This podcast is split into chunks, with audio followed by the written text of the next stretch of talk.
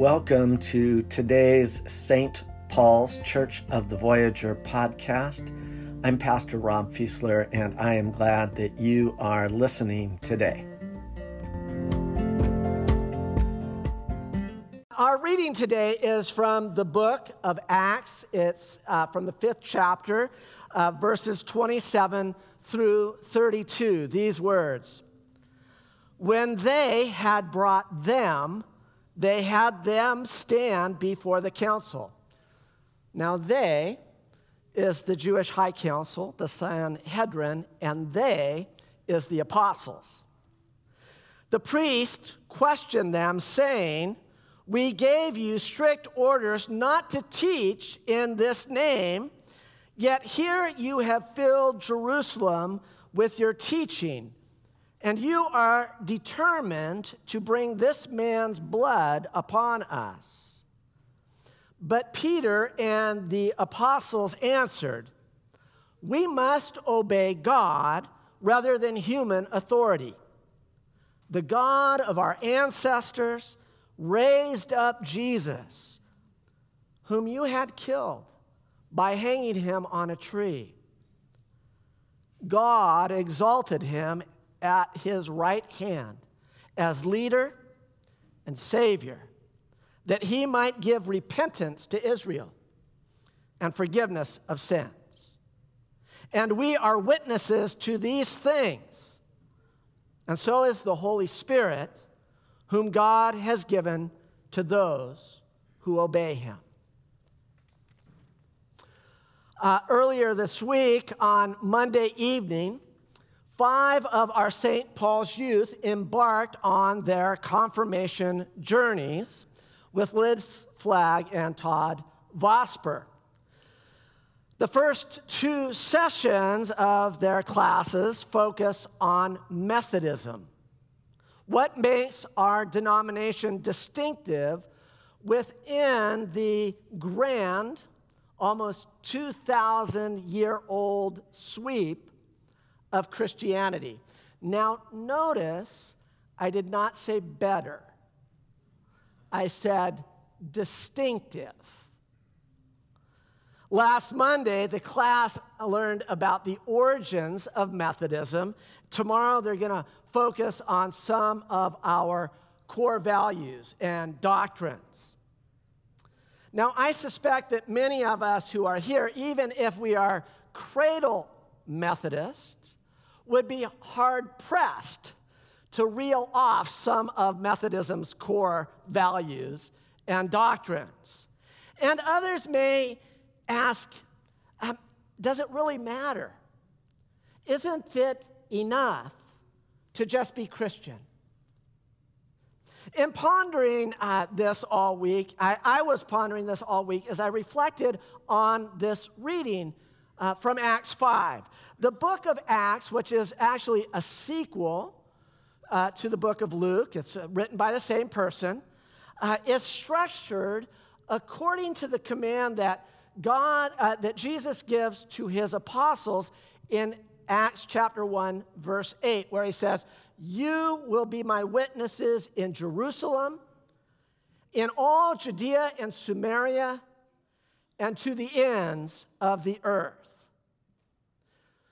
that we are even here today reveals how their message was spread to all the ends of the earth. But today's reading is part of a larger story about the apostles' initial preaching while they are still in Jerusalem.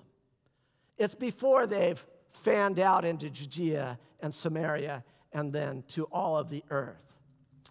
What's happened is that in, earlier in Acts 5, the high priest has had the apostles arrested and, and they, they're jailed. But in the middle of the night, an angel intervenes and, and frees the apostles uh, from their prison cell even before they're questioned. And so the apostles immediately go and start doing the same thing that got them arrested in the first place. And so they are rearrested. And, uh, and then verses 27 through 32, our reading this morning, comprises the accusation that has been made against the apostles and their response. And Acts is going to go on and it will tell us that the apostles are arrested many times, uh, both by religious and governmental authorities. But in, in this passage, in response to the high priest's questioning, Peter uses this phrase in verse 32. It says, And we are witnesses to these things. And that links uh, Peter's testimony back to what Jesus had said in chapter 1, verse 8 You will be my witnesses. Well, this morning, as our confirmands are up in the balcony, and for their sake and ours, I want to lift up some of what makes our United Methodist witness distinctive. Indeed, I think vital within the broader scope of Christianity, perhaps especially vital in this time that we are now in. But before I do that, I want to briefly address that question that I mentioned at the, at the beginning of the sermon. Uh, does it really matter? is isn't it enough to just be Christian? Well, I, the obvious answer is yes. But I think it depends on whether we're using the word Christian as a noun or as an adjective. When the word Christian is first used in Acts 11 26, it's as a noun. The Greek word Christianos, which means little Christs. It was first used as a derisive term, it was a put down applied to those whose lifestyles clearly and unmistakably demonstrated a commitment to Jesus' life and teachings. Those who lived in that way stood out in their society.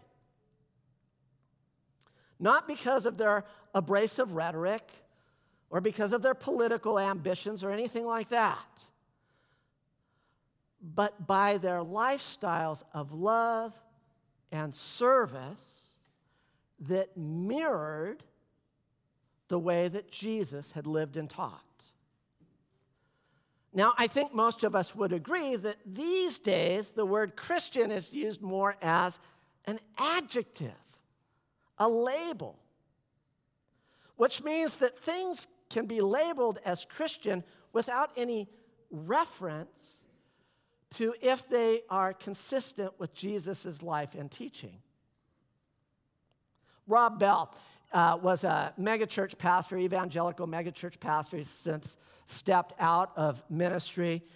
And he points out that political groups that claim to be Christian put him in a very awkward position.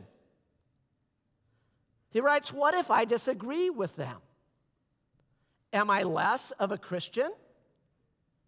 What if I am convinced that the Christian thing to do is to vote the exact opposite? So the labels ultimately fail no matter how useful they are from time to time because the life of Jesus is just that a life that is lived by people who have oriented their entire lives around being true to Jesus. And this is how Methodism got started in the 18th century. Uh, the Wesley brothers, they were, the, they were PKs, preacher's kids, uh, and uh, John and Charles, and they saw how the, the lives of those who attended church were really not all that different from anyone else's life. And, and so the underlying energy that got Methodism going was an emphasis on something called practical divinity. Not just believing, not just saying the right things, but implementing Jesus' teachings in our lives as Christianos, as little Christ. Now, ironically, just as that term Christianos was originally a put down, so was the term Methodist. It was a put down uh, to those who were striving to live lives of, uh, of practical divinity, kind of like, oh, those goody two shoes, those Methodists. And that's why our three simple rules, though practical divinity, it, it, do good, do no harm, stay in love with God through practices of, of prayer and Bible reading and worship and, and things that help build and deepen our connection to God. But here now, speaking a little bit more personally, I want to say or share five things that I have valued about our United Methodist heritage. And I should say her, uh, Methodist heritage, because United Methodism didn't emerge until 1968. So that's rather recent, but it, I'm going all the way back uh, to, to Wesley now. So, first, as Jesus did, United Methodists have, have valued extending a wide, gracious, and loving embrace, especially towards those who are at the margins of society. The church that I think that many non church people are yearning for today is a community of faith that has a but free love that is at the center of its life and vision. Now, that will be a memorable phrase. What I mean by that is that we strive to be those who do not say, we love you, but. We love you if. We love you when. It's love that people should experience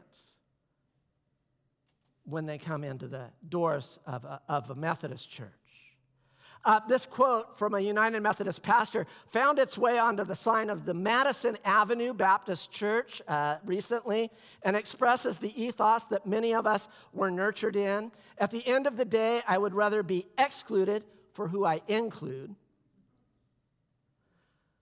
rather than included for those I exclude one of the chief and most frequent criticism of Jesus was what? That he kept hanging out with all the wrong people. You know, the people that the scripture said should be avoided, even shunned. And so, an openness to all, as deeply loved by God, has been something that has characterized our denomination I should say, when we are at our best. When we're at our best. And that leads to a second way that uh, we focused on practical divinity. Uh, more important than being scripturally correct, United Methodists tend to focus on Christ likeness, developing Christ likeness. Countless surveys over the last couple decades have indicated that the vast majority of people in the United States, when they hear the word Christian, the first thing they think of is judgmental. Is there anything more antithetical to Jesus? We've been doing something wrong. And it's not enough to say, well, they're just not understanding who we are. No, I think they might understand very well. Because Jesus showed us the model for living uh, non judgmentally, a non judgmental way of relating to the world and to others. And, and so we have traditionally sought to focus our discipleship on being merciful and compassionate and forgiving. Do you think the world might see that as a little different in these days? One of the most, I think one of the most important sermon series that I preached was actually during the pandemic uh, called A More Christ Like Christianity. Seven week series began back July 20th, 2020. The reason I'm telling you the date is you can subscribe to our podcast. We did not have a podcast pre pandemic, uh, but you can go and listen to those messages, and you can listen to them more than once. Uh, but I think this is a real, was a really important series because I think what the world is yearning for is a more Christ like Christianity. Now, our prioritization, our prioritization of Christ likeness does not mean that we do not take Scripture seriously. Um, indeed, our emphasis on practical divinity has typically led us deeper into Scripture. It has led us to be strongly biblical while stopping short of bibliolatry, which is an uh, excessive adherence to literalism. That's not where we are because that's not where most of Christianity has ever been. So, the third thing that I value about our tradition is that the Bible is foundational, even as the Bible is foundational. We have a dynamic view of Scripture as being the living Word, which is a concept that is grounded in Scripture. Um, we note in particular that when Jesus is tempted in the wilderness, you remember that story at the beginning of Lent? Jesus is tempted in the wilderness. The diabolos, uh, the adversary, uh, Satan, whatever terminology the Gospels use, they use different terminology, quotes Scripture to Jesus several times and quotes it correctly, but it's not right. And that can happen. Several times in Scripture, that the Bible is quoting things that people are saying that are wrong that are not the Word of God. Um, uh, uh, we also note and take seriously that the Apostle Paul uh, writes this in Second Corinthians. He says, You, meaning the Christianos at the church in Corinth, you are our epistle. You show us that you are Christ's letter delivered by us. This is the important part. You were not written in ink but with the Spirit of the living God. You weren't written on tablets of stone, but on tablets of the human heart. Well, that's a reference to the Ten Commandments. Paul is saying that the Word, the living Word, that's in us, is on par, certainly, with the Ten Commandments, what people see in us. That's biblical. now, uh, to, if you want to explore this more, I, I recommend uh, the book Making Sense of the Bible by the Reverend Adam Hamilton. I have 13 copies of this. If you want a copy, I will give it to you. Uh, it's worth it, your time. In particular, the middle five chapters. The middle five chapters are uh, address questions about the nature and authority of Scripture. And I really wish uh, he would publish just those, you know, in a smaller book uh, for people so that whenever you walk into a Methodist church, and I wouldn't just say Methodist, I would say any Protestant church that is uh, not fundamentalist, I would say this is the way that we understand Scripture. It's much more dynamic uh, than, I'm trying to think of a nice word, than um, then what, what inerrancy doctrine proclaims? so, uh, a fourth aspect of practical uh, divinity is our missional character. The idea that our church does not exist for itself, but most especially for others beyond our walls. This, this runs right up against our consumeristic mentality these days, where, you know, we go to church to be nourished and, and get a pep talk for the week and then go out and we're ready to go. No, we, we go out to serve. As one theologian writes, our, found our fundamental orientation is outward, spun out in a life of the world to wage peace, work for justice, and to emulate the beloved community that God desires for all people. So while some churches are distinctly evangelical and other churches are decidedly focused on social justice, the history of the United Methodist Church brings both of those together. It's convergent. And you know why? Because that's what Scripture teaches us. And it's what Christ likeness demands. So none of this silliness about social justice being some sort of communist plot.